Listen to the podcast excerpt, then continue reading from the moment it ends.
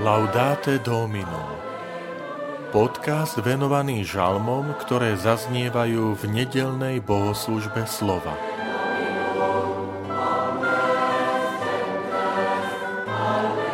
Pred očami pohanov vyjavil pán svoju spásu.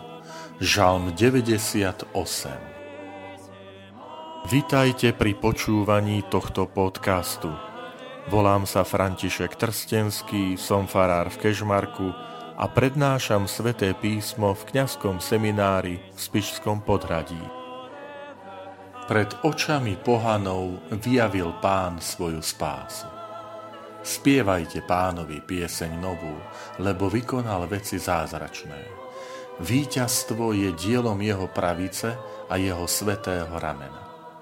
Pán oznámil svoju spásu, pred očami pohanov vyjavil svoju spravodlivosť. Rozpamätal sa na svoju dobrotu a na svoju vernosť voči Izraelovmu domu. Uzreli všetky končiny zeme spásu nášho Boha. Na chválu Božiu jasaj celá zem. Plesajte, radujte sa a hrajte.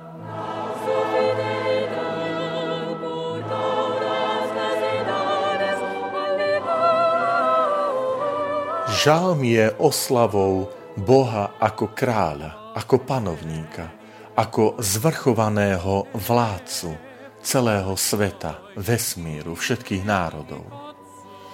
Prvý rozmer, ktorý zaznieva v tomto žalme, je oslava Boha kráľa za jeho veľké diela a skutky, ktoré urobil v dejinách izraelského národa.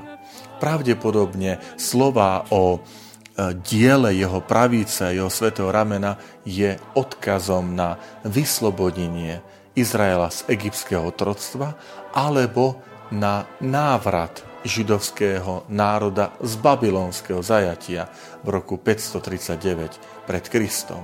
Izraelský národ si uvedomuje, že všetky tieto udalosti nie sú v silách tohto národa, ale sú dielom Božích rúk Podobne môže to byť aj pre nás, milí priatelia, výzva, aby sme aj my ďakovali pánovi za všetky jeho mocné skutky diela, ktoré koná v našom živote. Druhý rozmer tohto žalmu je, že pozýva aj ostatné národy, aby uznali túto Božiu vládu, Božiu moc, Boží majestát.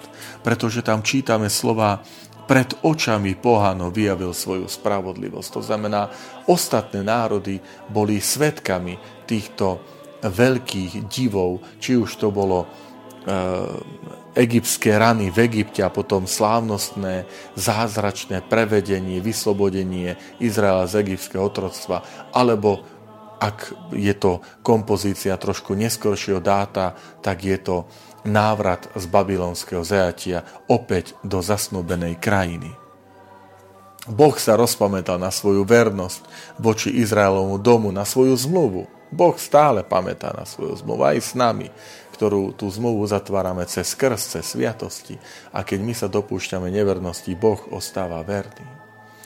A napokon je tu aj rozmer prírody celého stvorenstva, ktoré nie je nejaký pasívny divák, ale hovorí svetopise, uzreli všetky končiny zeme spásu nášho Boha. Na chválu Božiu jasaj celá zem, to znamená, nie je tu len neživá príroda, ale príroda sa, stá, sa stáva e, živým svetkom, aktívne zapojeným do oslavy stvoriteľa, svojho pôvodcu. A teda nech aj pre nás je to natknutie, lebo aj my sme Božie dielo, sme dielom Božích rúk. Nech je to pre nás natknutie a chvála za veľké Božie diela, ktoré Boh neustále koná v našom živote. Santo,